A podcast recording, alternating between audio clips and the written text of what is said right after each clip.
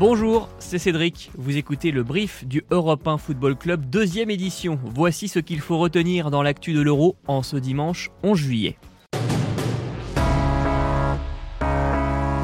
Théâtre du seul titre international de l'Angleterre, le stade de Wembley s'apprête à vibrer au rythme de la finale de l'Euro ce soir. Mais connaissez-vous vraiment son histoire? Justement, c'est ce que je voudrais savoir. Construit au nord-ouest de Londres à l'occasion de l'exposition de l'Empire britannique de 1924, Wembley accueille son premier match quatre jours après la fin des travaux. La finale de la FA Cup entre Bolton et West Ham attire alors près de 200 000 spectateurs dans un stade qui ne peut en contenir que 126 000. Moi aussi, ça me saoule quand il y a trop de monde. Prévu pour disparaître quelques mois plus tard, Wembley est finalement racheté par l'homme qui était chargé de sa démolition terre d'accueil des Jeux Olympiques 1948 et de la Coupe du Monde de football 1966, remportée par l'Angleterre, Wembley est le théâtre de tous les sports, mais aussi des concerts.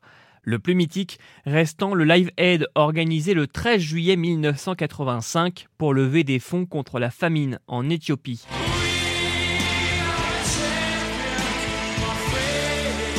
Mais la cathédrale du football, vétuste, est obligée de fermer ses portes en octobre 2002. Démolie quelques mois plus tard, il faudra 4 ans pour construire le nouveau Wembley, un cercle parfait d'un kilomètre de circonférence, doté de 2618 toilettes, ce qui en fait l'enceinte la mieux dotée au monde en la matière. Absente de la Coupe du Monde 2018, l'Italie fait un sacré comeback sur la scène internationale. La Squadra Azzurra va disputer sa quatrième finale au XXIe siècle, sa troisième dans un euro, avec l'espoir d'enfin remettre la main sur le trophée. Car par le passé, cela n'a pas vraiment souri à l'Italie, championne d'Europe une seule fois, en 1968.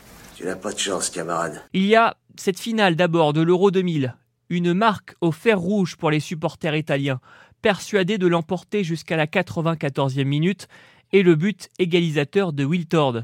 Le champagne est rebouché et Trezeguet met un point final à transformer le rêve italien en cauchemar en marquant le but en or en prolongation. Ce rêve bleu.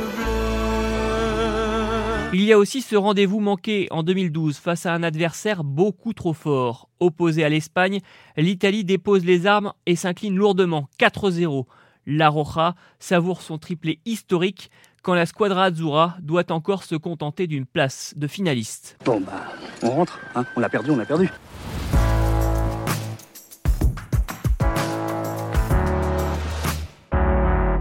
Voilà, c'est la fin du brief du Europe 1 Football Club. Demain à 7h, c'est Julien que vous retrouverez pour le débrief de la finale.